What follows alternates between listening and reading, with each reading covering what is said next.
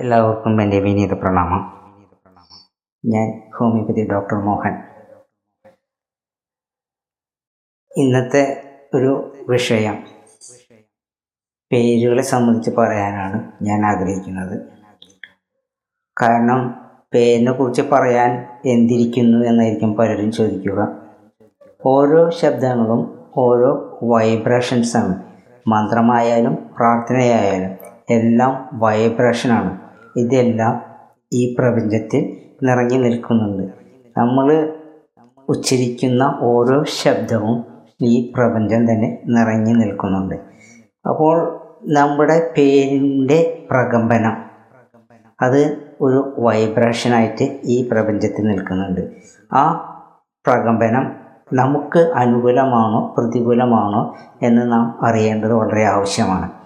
അങ്ങനെ നമുക്ക് അനുകൂലമല്ലാത്ത പരിസ്ഥിതിയാണെങ്കിൽ നമുക്ക് പലതരത്തിലുള്ള ദുരിതങ്ങളും ദുഃഖങ്ങളും ഉണ്ടാകും. അത് ഒരു വശം. അപ്പോൾ പേരിന്റെ പ്രകമ്പനം അക്ഷരങ്ങളുടെ പ്രകമ്പനം നല്ലൊരു കാര്യം നമ്മുടെ ശ്രദ്ധയിൽ പെടുത്തുവാനായിട്ട് ഞാൻ നിങ്ങളെ ആഗ്രഹിക്കുകയാണ്.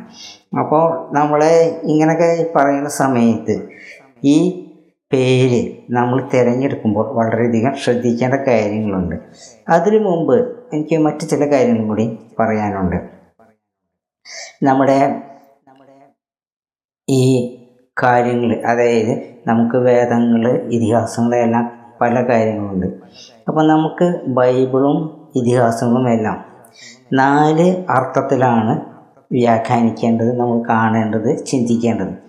അതായത് ഒരു കാര്യം നമ്മൾ ശ്രദ്ധിക്കുകയാണെങ്കിൽ കഥാരൂപേണയാണ് പല കാര്യങ്ങളും നമ്മുടെ ഗ്രന്ഥങ്ങളിൽ പറയുന്നത്. അപ്പോൾ കഥാരൂപങ്ങളിൽ പറയുമ്പോൾ അല്ലെങ്കിൽ കഥയോട് കൂടിയിട്ടാണ് വ്യാഖ്യാനം നടക്കുന്നത്. ആ കഥയോട് കൂടിയിട്ട് പറയുന്ന കാര്യങ്ങളെല്ലാം കുട്ടികൾക്ക് മനസ്സിലാകുന്ന വിധത്തിലാണ് അത് വ്യാഖ്യാനം ചെയ്യുന്നത്. കുട്ടികൾ കേൾക്കുന്ന കഥ പോലെയായിരിക്കില്ല ഒരു ഗ്രഹസ്ഥൻ അത് ഗ്രഹിക്കേണ്ടത്. അതേപോലെ തന്നെ ഒരു വാനപ്രസ്ഥൻ ഈ ഗൃഹസ്ഥമി കാണുന്നത് പോലെ ആയിരിക്കില്ല. അവൻ ചിന്തിക്കുന്നതും കാണുന്നതും. എന്നാൽ ഒരു സന്യാസി ജ്ഞാനി അത് മറ്റൊരു രീതിയിലാണ് കാണുന്നത്. അപ്പോൾ നാല് തരത്തിലാണ് നമുക്ക് ഈ സന്ദർഭങ്ങളെ നമുക്ക് കാണേണ്ടത്. ബൈബിളിലും പല ഉപമകളാണ് പറയുന്നത്. ആ ഉപമകൾ ശരിക്കും നമ്മുടെ ഭൗതിക തലത്തിൽ നിന്നല്ല ചിന്തിക്കേണ്ടത്. ഈ നാല് തരത്തിൽ കാണേണ്ടതാണ്. കുട്ടികൾക്ക് കാണുന്ന വിധം ഒരു ഗൃഹസ്ഥാശ്രമി കാണുന്ന വിധം ഒരു വാനപ്രസ്ഥം കാണുന്ന വിധം അതേപോലെ തന്നെ ഒരു സന്യാസി അല്ലെങ്കിൽ ഒരു ഉയർന്ന ജ്ഞാനിയുടെ ലെവലിൽ എത്തുമ്പോൾ അത് വേറെ രീതിയിലാണ് നമ്മൾ ചിന്തിക്കേണ്ടതും കാണേണ്ടതും. നമ്മളിൽ എല്ലാവരിലും വിചാരവും വികാരവും നിറഞ്ഞു നിൽക്കുന്നുണ്ട്. അപ്പോൾ ഈ വികാരം മുന്നിട്ട് നിൽക്കുമ്പോൾ നമ്മൾ എപ്പോഴും വളരെയധികം ലോല മനസ്സിലായിട്ട് പല പ്രശ്നങ്ങളും നമ്മുടെ ഉള്ളിൽ സൃഷ്ടിക്കപ്പെടുന്നുണ്ട്. വിചാരമുണ്ടെങ്കിൽ അവയെ നമുക്ക് നിയന്ത്രിക്കാനായിട്ട് കഴിയും. ഇപ്പോൾ ഞാൻ പറയുകയാണെങ്കിൽ ഇപ്പോൾ നമ്മുടെ ഭഗവത്ഗീതയിൽ ഒരു സന്ദർഭം പറയുന്നുണ്ട്. അർജുനന്റെ അടുത്ത് അല്ല സോറി ശ്രീകൃഷ്ണന്റെ അടുത്ത് അർജുനൻ ചോദിക്കുന്നുണ്ട് യുദ്ധകളത്തിലെത്തുമ്പോൾ എന്റെ ഈ ബന്ധുജനങ്ങളെ കൊന്നിട്ട് എനിക്ക് എന്ത് വേണം സാമ്രാജ്യം ഉണ്ടാക്കേണ്ട കാര്യമില്ല എന്ന് പറയുമ്പോൾ കൃഷ്ണൻ അതിന് ഉപദേശിച്ച് കൊടുത്ത് കൊടുക്കുന്നൊരു സന്ദർഭമുണ്ട്. അപ്പോൾ ഈ ബന്ധു ജനമിത്രാദികളെ കൊല്ലുക എന്ന് പറഞ്ഞാൽ ഇവിടെ കൊച്ചുകുട്ടികളെ സംബന്ധിച്ച് ബന്ധുജനങ്ങളായിരിക്കാം.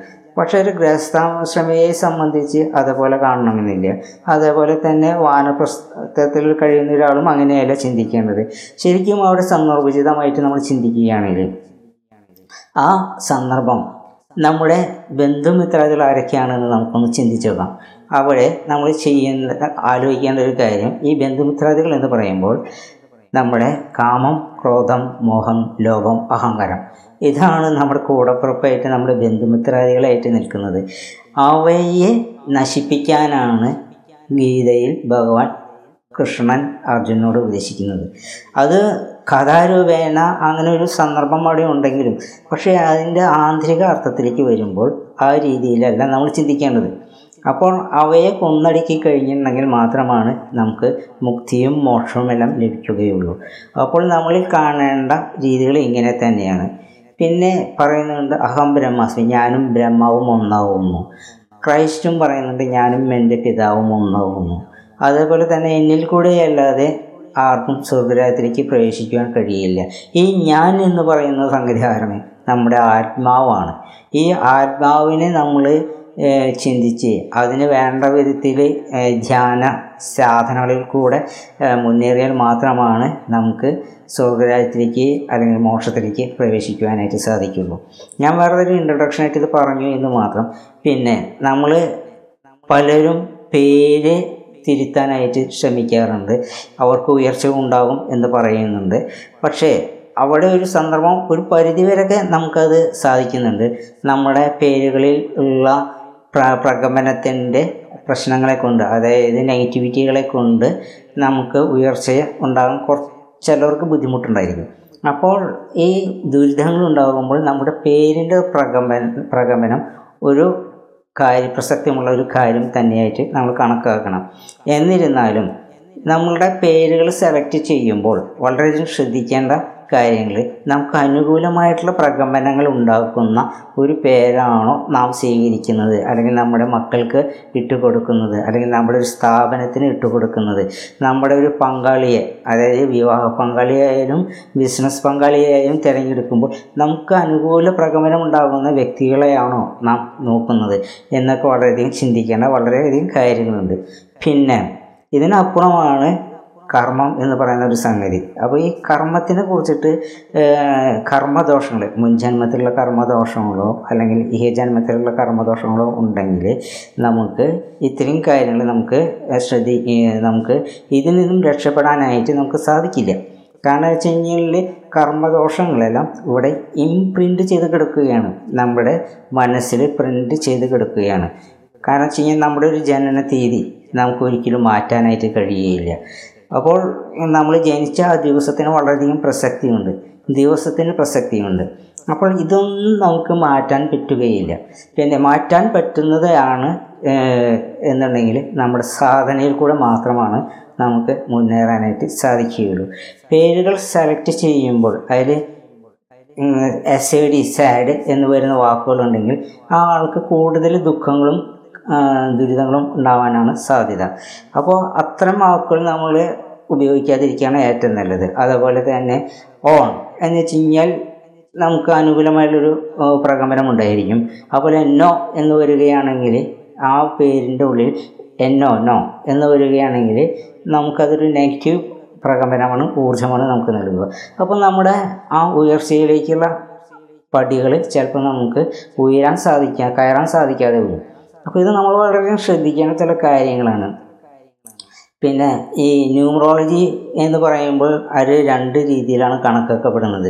കാൾഡിയൻ രീതിയിൽ ഒന്ന് മുതൽ എട്ട് വരെയുള്ള സംഖ്യകളാണ് അവിടെ അവലംബിക്കുന്നത്. കാരണം പൈതോറൻ പ്രകാരമാണെന്നുണ്ടെങ്കിൽ ഒന്ന് തൊട്ട് ഒമ്പത് വരെയുള്ള നമ്പേഴ്സാണ് കൂടുതലും അവിടെ അംഗീകരിച്ചിട്ടുള്ളത്. കൂടുതൽ ആളുകളും സ്വീകാര്യമായിട്ടുള്ളത് കാൽഡിയൻ രീതിയിലുള്ള അതായത് ഒന്ന് മുതൽ എട്ട് വരെയുള്ള സംഖ്യകളെ നോക്കിക്കൊണ്ടാണ് ചെയ്യുന്നത്. അപ്പോൾ നമ്മൾ ബേസിക്കായുള്ള കുറച്ച് കാര്യങ്ങളാണ് ഞാൻ ഇവിടെ പറയാൻ ഉദ്ദേശിക്കുന്നത്. വളരെ കാര്യപ്രസക്തമായുള്ള കാര്യങ്ങളൊന്നും ഞാൻ പറയാൻ ഈ ചെറിയൊരു വീഡിയോ കൊണ്ട് നമുക്ക് കഴിയുകയില്ല.